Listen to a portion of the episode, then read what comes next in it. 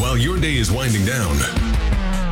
They're just getting started. This is South Coast Tonight with Chris McCarthy and Marcus Ferro. They've got you covered on all the news of the day, from local issues to politics on both sides of the aisle. This is the place where the movers and shakers come to be heard, to listen, and where they're held accountable. This is South Coast Tonight on WBSM.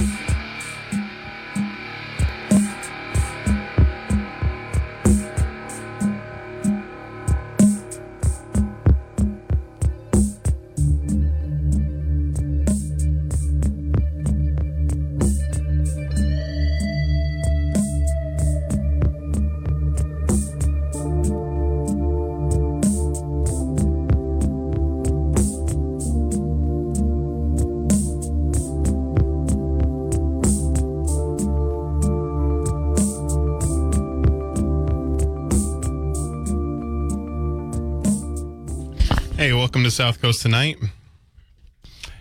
So, Marcus, we have a, um, I think, a real treat tonight, right? Yeah. We have the uh, the district attorney's debate, the Democrat primary, because that's all there is. I'd written a column about this a couple weeks ago. There is no Republican candidate. The Republicans don't have anybody up for DA of Bristol County. Thank God. So you have a um, a Democrat primary that is September sixth, right after Labor Day weekend.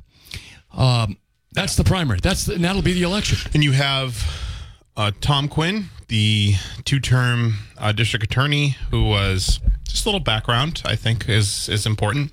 So Tom Quinn was, um, you know, he's he's been, I mean, he was practicing law for about thirty years on both the prosecution and defense side. He was first assistant prosecutor when Sam Sutter was elected to the the DA was elected to Fall River mayor. He was once went through a very rigorous hiring process too.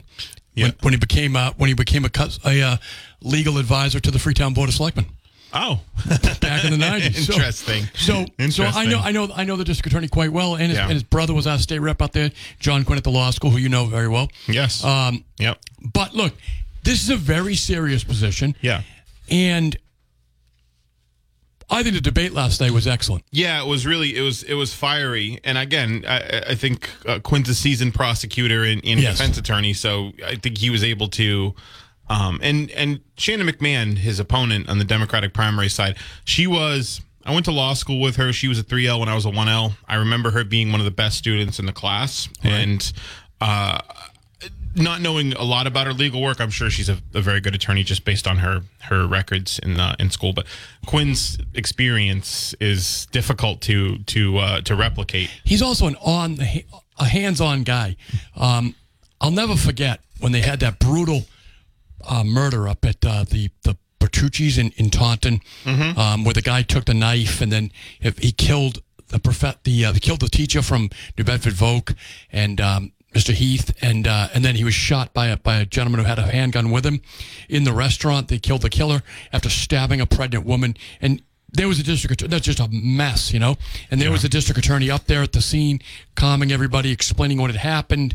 It was our first real big major mall type Yeah, brutal killing, you know. And and and, and that is Ben Quinn. He's been on the scene. Um, and of course, he's a good, good, good attorney in, in the courtroom as well. Hey, funny story actually. I almost went up against Tom Quinn himself in a dangerousness hearing. Uh, I What had you done? no. Uh, what happened was I was I was lawyer of the day with so the the way it works is there's always two lawyers of the day in a district any district court in the Commonwealth. Okay. Basically, for well any district court the size of New Bedford. New Bedford's like the third busiest in the Commonwealth, so there's always two lawyers of the day. All right. So it was me and this other attorney. This other attorney now works for the uh, the courthouse actually, but it was me and this other attorney. And they were, you know, that you you basically it's every other case you get, right? Okay. This person uh, had so this per this particular defendant had committed a heinous crime Okay. 30 years ago All right. and Quinn at the time was the guy who put him away Okay. so now he did something less heinous but still pretty bad All right. right and so there was a dangerousness hearing and so I was fairly new to the to the lawyer of the day program Okay. right so I was like 26 at the time All right. and so they it was my turn apparently but then someone said someone had said no that that's Tom Quinn's coming in to do this case Give it to Ah. the other guy who's been here for a while. I mean, it didn't matter. I was a good attorney either way, right? Right. And I would have, I would have, I think, done a good job. Um, but, but they said no, give it to the other guy, and so then the other guy. Uh, had to go up against Tom Quinn in the dangerousness hearing, and then I remember going to watch the dangerousness hearing, and I'm sitting there, and he turns around, the guy turns around to me, and goes, "I should have went and ta- taken a leak, so you could have gotten the case." Ah, that's funny. right. That's funny. it was funny. yeah. So, um, but anyway, So uh, that actually, sh- uh, to my point, shows you how hands on he is. yeah, I That mean, he was came coming down, to, to handle this he case. came down to do it to yeah to actually practice law. I mean, there's district attorneys that uh, Bill Keating ran as a district attorney, ran successfully for district attorney without ever trying a case. Really? Yeah, and he's he's open about that. He's I remember him t- saying that in a in a um in a forum somewhere, but he'd never tried a case before. But he got elected district attorney, so it's it's it's interesting to see you know someone actually, and I'm sure it happens in other places where Right. the DA will come down and like do it themselves. Sure, but it's more of a management role. It is. It's an administrative role. role. You do it so you don't have to practice law anymore. So, so we have the debate at WBSM.com. We have we're going to play you some audio clips. Yeah, so- so- we have a whole story on it as well. Paul Santos, who's a fill-in host here and who was on last night, we talked a little bit about it, but we got some audio now. Kate Robinson was a panelist and asked asked some I thought pretty good questions. Our news person, Kate Robinson. So um, let's. I just there's some fiery quotes I Yeah. think from especially agree. especially from uh, Quinn, and we're gonna play them. Uh, place a few of them now. off the street. The public has a right to be protected from them. Women, children, innocent civilians, the road to the revolving door of letting people out. What's the translation of that answer? I'm going to put more people back out on the street that don't belong there. That's my opponent. That is unacceptable to a civilized society, uh, and the vast majority of people support that. I don't know who she's talking to, but I know who I'm talking to. People res- uh, support cold case initiatives, not giving up on cases, protecting the public, being fair but also doing what you have to do so people can live, especially in the cities, have a decent life and not be terrorized by criminals who are uh, put back out on the street. 95% homicide solve rate. The national average is 54%, thanks to the efforts of the investigators and the state police. Well, since I've been the DA, 20% decrease in homicides, unlike what's going on around the country. So I think that's a um, that's an amazing statistic. Actually, It really is. Yeah. um, that he- he is um, down. He's about cut the murder rate in half from the national average. yes. So unsolved rate, the unsolved. On rate. the unsolved rate, yeah. Uh, I mean that is that's pretty incredible. Yeah. So I noticed that. Um, look, we have to bring it up. Um, we we've had the story at WBSM.com. We broke it here actually. That uh, Ms. McMahon, I don't know her. You, you said you know her. You said she was a very good student. She was She not. a nice person too. She was a, she was a TA for uh, crim law class But- actually. She did work at the DA's office before. Yes. She doesn't work there now though. No. So So so she got into a, a domestic altercation with her husband. Right. And I think it's a bad story and she he had cancer at the time. Yeah, it's a bad story and she really I think frames it in the best way she possibly can. Cuz it's a bad story. So the guy had cancer. He's dying of cancer supposedly. That's what, that's he what had a yeah he had a he had a malignant brain tumor tum- tumor and they had gotten into an altercation there had been alcohol involved Right. um the police Alcohol, actually, having alcohol involves the only good part of the story because at least you can blame it on the booze. yeah The, uh, right But so she got into a physical altercation with her husband who had brain cancer, and um, for that reason, she had to resign from the DA's office. and um, so, you know, as, as as the district attorney says, he he goes on to say in that See, that's one debate, way of phrasing it i would say yeah right right. He goes on in that debate to say that um, so so to be she she's woefully unqualified for the job. Well, so and here's the thing. Um, just some cl- just to just for some clarity on that.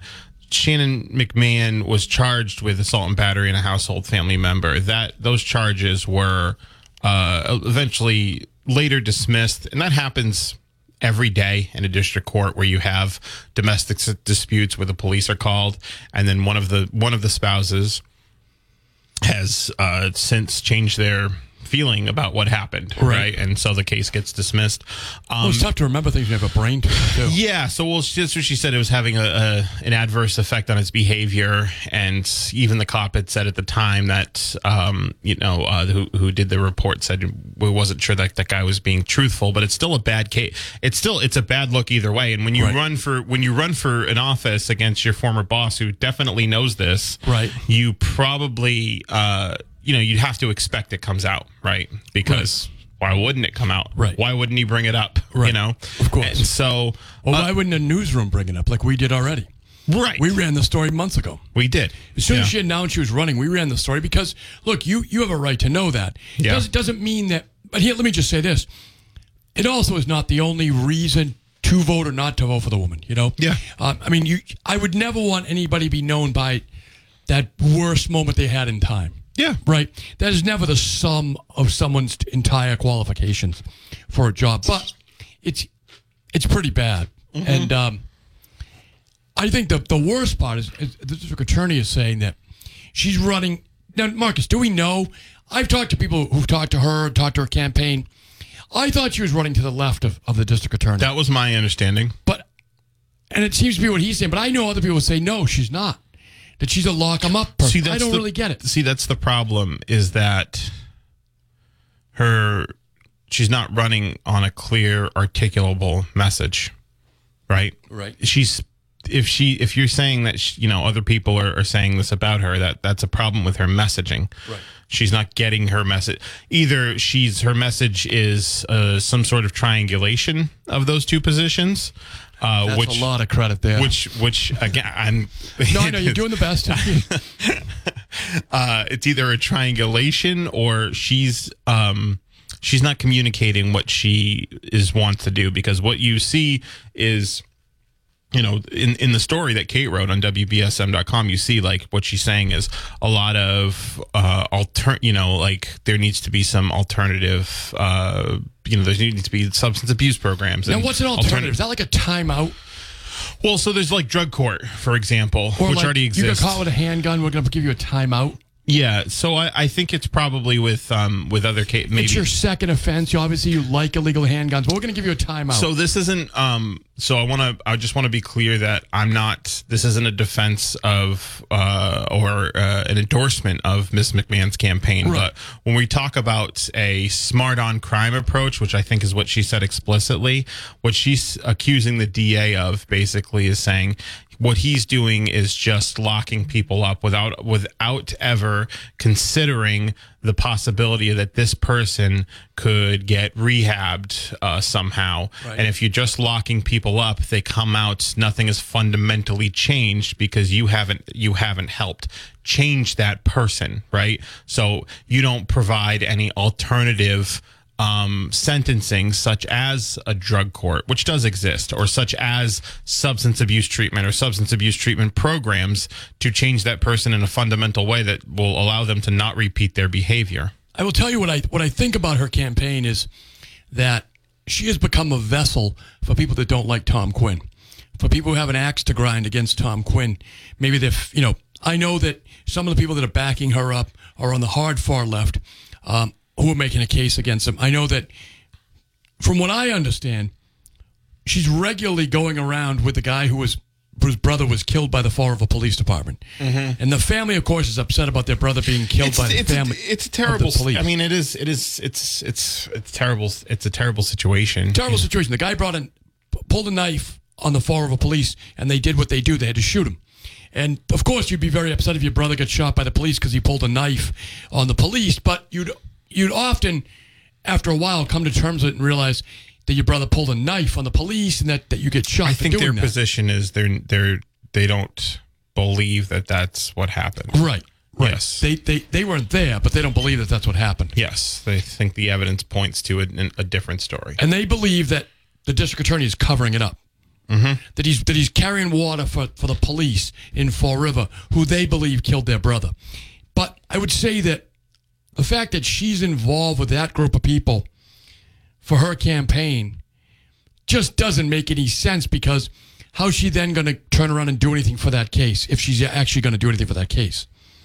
Yeah, You know, uh, and I just think that look, when you run for, for elected office, I guess her stance is that Tom Quinn is covering up the wrongful c- c- death by the police of a Fall River citizen. That's her position, Yes. right? That's a pretty egregious position to take. For a guy like Tom Quinn, who's been a member of our community for his entire life, Yeah. for her to come parachute into town, um, and I guess she's sober, but for her to parachute into town making such allegations is crazy to me. I mean, I wonder if she really is has stopped drinking. I mean, that's just a crazy, crazy allegation. to make 508 against a 996 district attorney. 0500. We'll take a break and we'll be right back. Listen to us live. Uh, first off, I would like to thank my opponent for agreeing to do this forum. Uh, I got into this race because I know that Bristol County can do better. We can do better at keeping our neighborhoods safer. We can do better advocating for witnesses and victims. We can reduce recidivism with specialty courts. And we can do better with securing grant dollars for the people of Bristol County. My opponent has enjoyed eight years of unopposed complacency. He has failed to be transparent in very important matters such as several police shootings, over 1,100 untested rape kits, languishing in his office for 12 years, and surfacing during an election year when he has an opponent, and this unicorn of a greater than 90% solve rate. Factually, it's the police who solve crime. It's the district attorney's office who prosecutes them. And just so you all know, my opponent's conviction rate for all trials in Superior Court this past year is 46%. Is that transparency? I submit to you that it is not. As your district attorney, I will work every day to keep our neighborhoods safer and aggressively prosecute the drug traffickers who are killing our citizens and children, to continue the wonderful work with our senior population initiated by Sam Sutter, and to always use an independent outside Initiated by Sam Sutter. of a conflict of interest. You will never have to wonder, what have I not disclosed? This is a Democratic primary with no Republican challenger, which means whoever wins on September 6th will be your next district attorney. As you prepare to vote on September 6th, I urge you to ask yourself, do you feel safer today than you did eight years ago when my opponent was handed this job? If the answer is no, it is imperative that you vote on September 6th for me, Shannon McMahon, the only true Democrat who has publicly stated numerous times that I am unequivocally pro choice. Oh God. opponent. Oh Well, God. well, listening and your time. All right. All right, I'd like to thank the. Okay, so and by the way, Paul Santos did a great job moderating. He does a good job. Yeah. Marcus, you're you're you, you know you're on the left. Um, what That's what right. role does abortion play in the district attorney's race? Zero. So so that well, is so so here's the thing. If such we, a terrible. it, thing. it's terrible. If we lived in um, let's say Ohio or Okay. Florida, then yeah, because you look at the uh, the state's attorney, the uh, state's attorney in Tampa, Right. who's got like suspended by uh, DeSantis because he said he won't. but isn't that insulting? What you just said. it is? It's a, it, it it, assumes, and maybe she's right. The people are that stupid. Yeah, right. That's what she just said. Hey, dummy, you might. T- John Tom Quinn's going to take your abortion. in. Bristol County, Massachusetts, in Bristol County, Massachusetts, it is not an issue that is. I don't think it's an effective wedge issue for a local Democratic primary. You know what it is? I think the- it's I- for low information voters. That's sad. What she just did. Yeah, I, I don't like it. I, I don't like it as like the thing is is that I don't even think it's for low information voters. I don't even think it registers with enough. Like it just it's a weird it's a weird thing to pick a fight about. It's like you on the on the bo- on the on the board of public works saying you're also pro-choice. yeah right. I mean, it's ridiculous. it's insulting. Yeah, yeah, If you did it, you'd be laughed out of town hall. yeah, right. and you wouldn't do it because you're because you there's treat people with probably respect. there's probably a little bit more relatedness from the DA's office than someone who manages, you know, the public works department in terms of abortions. Marcus, would you pave the road to an abortion clinic? No, there you right? go. I mean, right? I mean, I mean that, that's that's just I will pave all. Ro- I will Right. pave them extra. right. Yeah. If I'm pro-life, I won't. I mean, come on. Yeah. No. Well, the thing is, is that in in like I said, in other places, this could be an effective wedge issue in like a Democratic primary because Well, fortunately, she won't be living. You won't be able to live here anyway.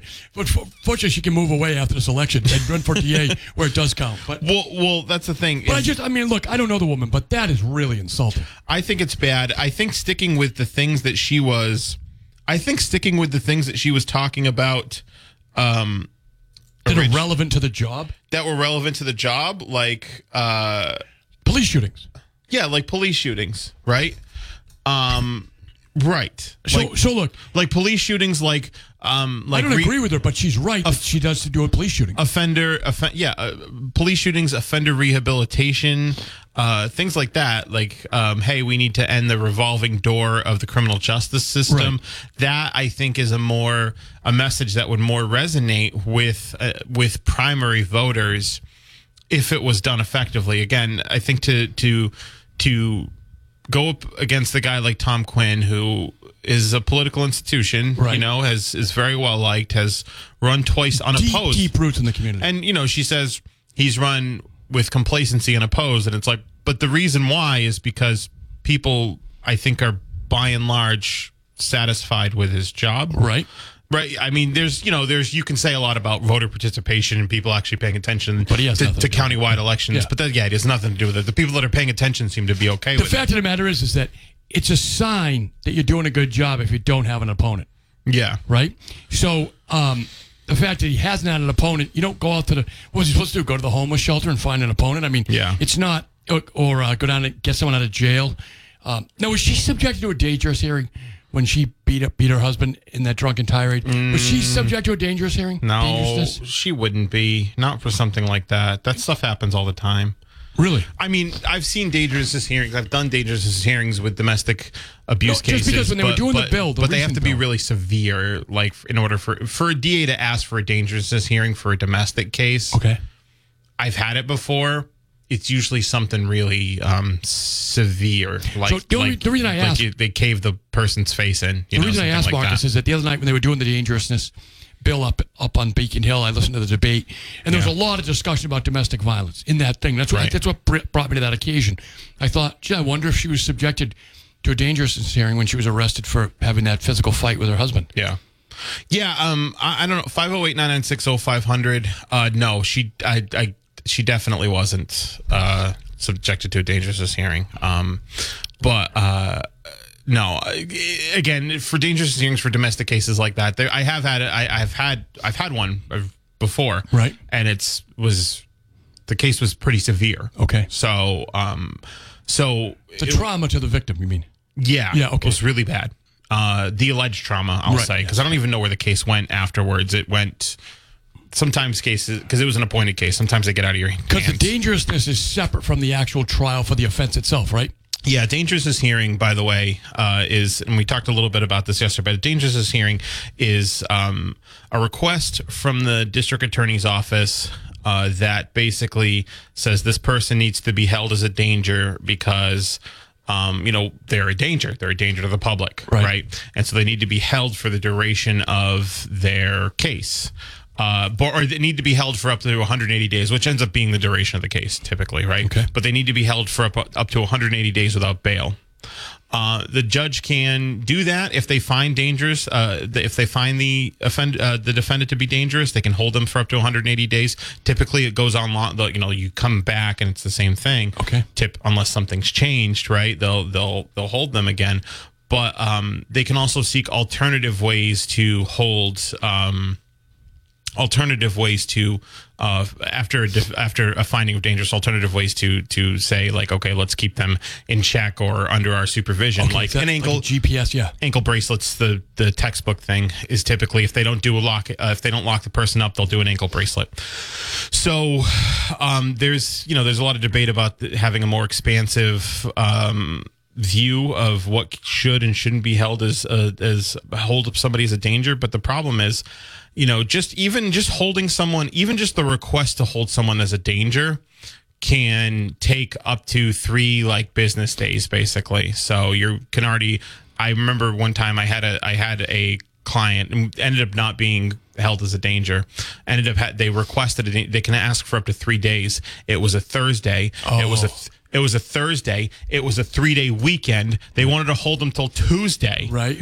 You know, someone with a job Right. would have lost it, right? And so the judge seeing how and I, and I and I didn't think it was a case, and I was correct. I ended up being correct. I didn't think it was a case in which a person should have been held as a danger. The judge immediately agreed with me, Okay. and the judge that on the day of that of that request had said.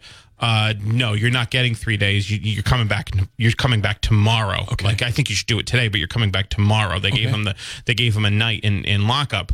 So just even holding somebody as a danger can be a major disruption of their life. Let alone Certainly, right? 180 days. Now, obviously, there's there's different things in this new dangerousness proposal, and Chris Hendricks is going to be on from the, the House Judiciary Committee on Friday to talk about it.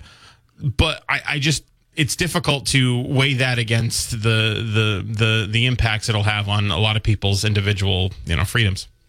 So in this, in this, uh, what's interesting about this uh, campaign for district attorney is she is saying she's going to be tough on crime. At the same time, she's saying he's too tough on crime. I, I don't really get her message because I think she's she. I think that maybe she could get somewhere. At least get she could get attention with the police shooting stuff because it's because that's Yeah. that's a big deal. Yeah, she could. She could. Uh, it's probably a more effective strategy, I think, to to try to hit on, you know, that the Fall River shooting or maybe Malcolm Gracia, something, Right. You know, to that effect. Even though he wasn't DA when Malcolm Gracia was was um, Sam Sutter was. Sam Sutter was DA. so that a little comment about Sam Sutter. What what do we make of that? I have a so theory, what she but- was mike I, mean my my understanding is whatever good thing that she you know, whatever good thing she thinks he has going on she doesn't want to give him credit for it Right. Well, my theory from looking at her campaign finance records is that she's getting money from people who are very close to Sam Sutter. interesting So, um, people from out of state who I know are related to uh, through business to Sam Sutter are donating maximum dollars to her campaign. why would um why would sam sutter have a have a um vendetta against Well, I don't know that Quinn? he does. I don't know that he does, but he hired her. Um, I believe he hired Shannon, and he may still, you know, be fond, have a fondness for her. Um, or she may know those people independently of Sam. Yeah. But that was a that was a weird comment, right? Yeah. I thought, and um, and I happen to know from the campaign finance reports that Sam Sutter's associates have, are giving her, her money, uh, people he's related to through business. So, and they're from out of state. So I, I not that we don't have out of state lawyers doing business in Bristol County, we do. Um, there's nothing wrong with it, but I did think that was a very interesting comment she made.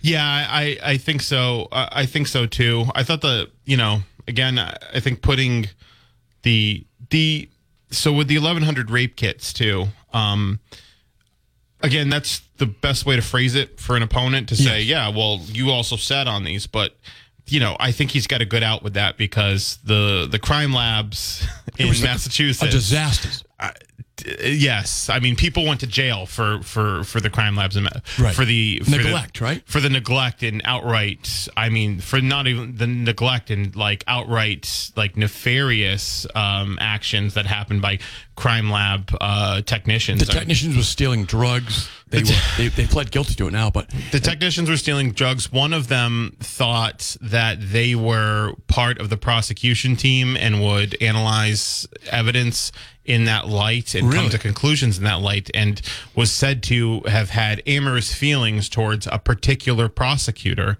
um, and would message that person all the all the time. So, uh, in the uh, it was the uh, Farak and Dookhan case, uh, Okay. two uh, Dookhan cases. One was in Western Mass, Right. The other was in Boston. The one in Boston was a uh, was a woman who was um, basically, for lack of a better term, fudging evidence reports or coming to conclusions that would favor the prosecution, and basically making these affirmations to prosecutors that we're on the same team, we're putting these people away, and all of that. So the crime labs in Massachusetts have been criminally neglectful but the DA's not in charge of the crime lab. they can't do anything about that. Right. In fact, actually, when I was practicing, there were no breathalyzers for about a year and a half. I remember that. No breathalyzers were admissible for like a year and a half. I think there was specific windows in which they could be, but for a year and a half there was th- that was it. There were it was almost a free for all for OUI cases because there were Right. no breathalyzers. That's not the case any longer. That, that were that's not the case any longer, as, as my understanding. I haven't been in the courthouses for a uh, for a couple of years, Right. But my understanding is that that's not the case anymore. But yeah, that was that was crazy. Um, drug. I mean, just to get drug certifications in general, it used to have to kick cases. You know, uh, I we'd have open like possession cases. We used to have to like kick them, or you know, the DAs would request to kick them him because we'd be asking for dismissals. Right. If it got to a certain point where like, okay, we're putting this on trial two, three times, you got to get a dismissal. So people understand you have to. They, they catch you with a white powdery substance. They have to test it, right? Yeah. Otherwise, they don't say. know what it is. Just Right. same thing with firearms. They have to. They have to fire. That's right. They have to fire a firearm to see if it's a firearm. Right. Right. The the police department does that. They fire them. So um. So yeah. So drug certifications would take uh months at a time. So we'd have to set the trial dates out. My my you know my my the, my my feeling on that was. It's not our fault. Our clients are waiting for this open case. If some you've of got them are in jail, right? yeah, some of them, some of them were in jail, and and it's like if you've got a problem with the crime lab, that's a, that's you know that's an, a YP, not an MP, Right. But but um but you know some oftentimes the judges would, would go along with it. So, uh yeah, 508-996-0500. We actually got to take a break. We'll be right back. Listen to us live. Back to South Coast tonight, Chris. Marcus. So, um, I think there's more stuff to play in this uh, in this DA debate. Uh, I think that We're going to play you clips, but if you want to see the whole thing, hear the whole thing, or see the whole thing, you can go to WBSM.com. We have it all up there. yeah, And I thought uh, um, Paul Sanders did a very nice job, as you said. he always does. by a uh, relative in the Superior Court. So through the hard work and dedication, it's focusing on moving these cases through the criminal justice, so- justice system so all parties can have their day in court. And that's what we've been doing as an office, and we continue to move forward uh, in, with these cases. All right, Ms. McMahon. Thank you. The first step in fixing any problem is admitting that there is one. We have a problem here in Bristol County, and it's not just the backlog, like my opponent says.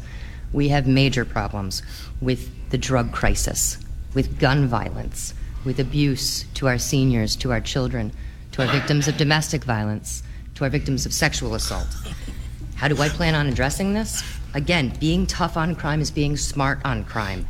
Every single nonviolent offender that we can rehabilitate is one more reoffender on the streets, which is why I plan on establishing a veterans court, reinvigorating the recovery court, and establishing a mental health court. And to be clear, again, we're talking about people who are nonviolent offenders. We can create a ton of, uh, we can take a lot of the work off of the courts right now with the backlog if we do this. If we get the nonviolent offenders to rehabilitate and not reoffend, then we can go after the people who are trafficking methamphetamine, which is now in on our streets, fentanyl, which is now on our streets, heroin, which is killing our children. That's the biggest problem that we have right now. All right, the next question is going to be asked. So I thought that was interesting. No, I think that was interesting. I, I, um, it seems to be that she really holds it. So, so Tom had to fire her. Mm-hmm. You know, he was going to fire her. She had to resign. Whatever. It seems because she seems really personal. in This doesn't it? She seems to have an edge about her. Um, I, um, from what I understand, people who know her personally really like her. I I I I, I like her. Yeah, Yeah. and and that doesn't seem to be coming across though.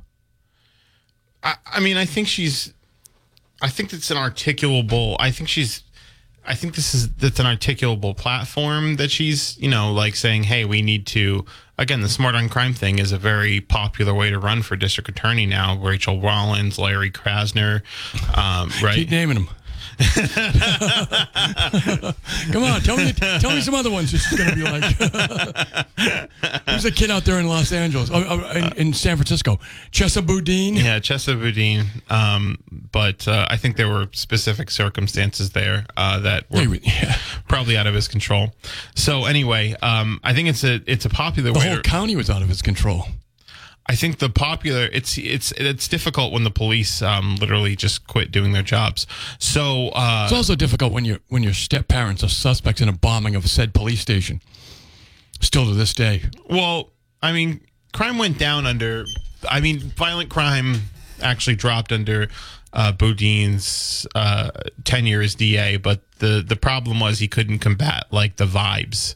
It was just they were bad vibes. well, he had, well, I mean, his his first job was working for a communist dictator in Venezuela. Who did you work for? worked for Hugo worked, Chavez. He worked for Hugo Chavez. He worked yeah. for Hugo Chavez. So it's tough to then go from there to working in the American justice system, I think. Uh, although maybe not today. Maybe not today. 508 996 0500. Good evening. Ah, the dynamic duo once again back together. Thank you, sir. How's it going, Don?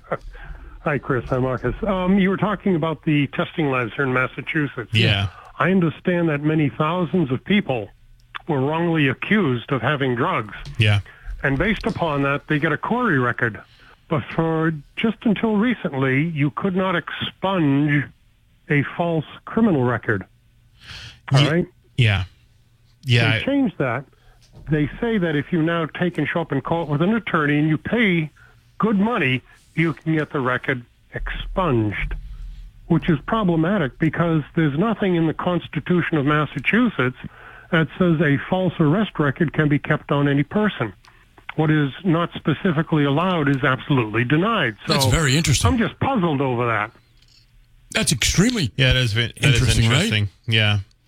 Um, because that ruins your whole life. It can anyway. Yeah, and, and and in fact, these the the the amount, the volume of cases that came from the Farak Dookhan uh, let's say reign over these state labs was so um, extensive that I mean, I think I started practicing years after uh, it happened. I and think it was so, yeah. sti- it was still.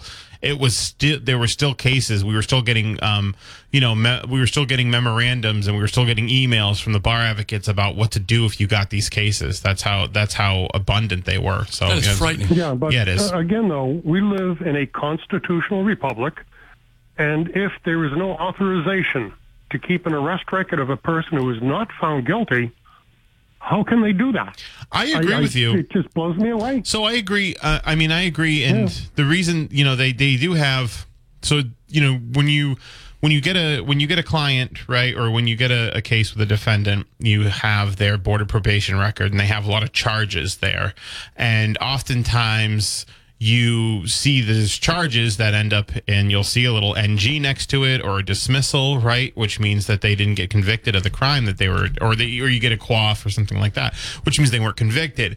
Now you say, well, you can't use that against you can't use that against them, Right. but they will. But everyone right? sees it, But so- everybody, but the ju- the well, more importantly, the judge sees it, and the judge can't unsee it. Right. Right. So No, the ju- but uh, again, I, I jump on the fact that no authorization is given to government or granted to do that. If you are found innocent, the the entire record should be expunged right then and there. Well, you know what's Why interesting, does Don? Massachusetts keep it? I we agree. have Chris Hendricks coming in, who's a lawyer and on the Judiciary Committee, and I would think be sympathetic. He would be sympathetic to this. Um, he'll be in what next week? Uh, tomorrow? Friday, Friday. Friday at to nine. We could ask him about that because We- we- we what they could do at the legislative level to deal with that. I mean, Y- yeah, we could because I mean I, I think that's frightening. I always think that's the thing. I always think about that when they, because you can't unsee the record. Like I had, I remember one time, a- a D- Exactly. I remember one time a DA was giving me a bail request that was higher than it should be, and they said, "Well, there's a murder on his record. It's not guilty." Right. Right. And I get it, but it's not guilty. right. So no, there, there was a, a, a gentleman in Attleboro was falsely arrested by Attleboro cops out of a Taunton district uh, bench warrant. Well, the cops arrested him, and he says, "Gentlemen, I, that's not me. I'm not the person." Yeah, shut the hell up. Blah blah blah. They arrested him for disturbing the peace. The gentleman they arrested was black. Guess who was supposed to be arrested on the arrest warrant? right. Okay, I went to the court and I saw the arrest warrant. All it stated was a name on it. So this man has a CORI record who's completely innocent. Yeah. And then there was the 15 year old kid up in Saugus many years ago. He was the victim of a crime. When the Saugus cops got there, they arrested the kid. Right. He, he demanded that the record be expunged. A lower court expunged it, but the Supreme Judicial Court reinstated it, saying there is no expungement allowed in the Constitution. Whereas I screamed, you have no authority to keep an arrest record if the person's innocent. They don't get it. They just don't get it. Right. No, I agree. The um, I So can remember this, once. This is this is screwing up the lives of thousands of people who have CORI records. Yeah, it's a So scarlet letter. I mean, there are certain levels. So there are certain levels of clearance that you have, right? but uh, you know, depending on who you are and what you're looking for in terms of a position, and Right. But still, Oh, there. certainly, yeah. No, some people cannot be bonded, etc., because they have a court record. Yeah. Well, right. we'll get it expunged. Massachusetts doesn't expunge them. Well, they just did. Well, you get ten thousand dollars to hire an attorney to do the Well, that- expungement. that's the- Well, that's the other part, Being Don, you, right. Is it, is it, is it Yeah. you may be able to do it, but but what it costs you to do it is incredible. yeah, it could yeah, and you can't write it off on your taxes either. All right. Thanks, Don. Thanks, Appreciate Don. it. Appreciate it. So I, um, I remember years ago, I had a friend of mine. He, he got in trouble. He, you know, he did something really stupid, not violent, but stupid. And he was 17, but he was arrested as an adult. Yeah. and it's followed him the rest of his life. Yeah. ruined it. Really, can't get jobs. It's crazy. It, it is. It, it, it becomes a scarlet letter. I always, I, I remember saying to people, I remember, so there was a, I remember saying to people one time, uh, I was at like a UMass law event and they asked, well, what would you say to your clients? Like, hey, uh, you know, as soon as you get one charge, then when you, if you ever come back, you know, you're going to then have like you won't have a clean record. You won't have the benefit of the doubt because you already got that charge, right? Right. So it just piles up. As soon as you get that charge, it's a scarlet letter. Right. It's a scarlet letter. As soon as you get that charge, then you're labeled as somebody who gets into trouble. Right. And the options for you going forward become um, a lot more, uh, you know, Narrow, uh, right? Yeah, blinkered. So 508 996 0500. Good. Take a break. We'll be right back. Uh, Chris, what's your favorite criminal um, procedure show My favorite criminal procedure show, other than Judge Judy, other than Judge Judy? um, I would say that um, the uh, that show it's, it's off now, but it's on again on another channel, I guess called Live PD. oh, yeah. you know, because I think it shows the police really in in their natural habitat, right? And shows how difficult the job is, and shows how most of them are pretty understanding guys. I like The Wire. Oh, you're talking about fiction? Yeah, I was talking about fiction. Oh, all right. Oh, yeah, The Wire is fantastic. the one they just had to um, We Own the City, I think was Oh yeah, yeah, same writer. same writer. And based on a real guy, Wayne Jenkins, Right. a real Baltimore police officer, played by Jon Bernthal, and the role that he was re- basically made to play. it was it was it was you know showed police was a- corruption. It was nasty. Excellent. Yeah, it was nasty. It was an excellent.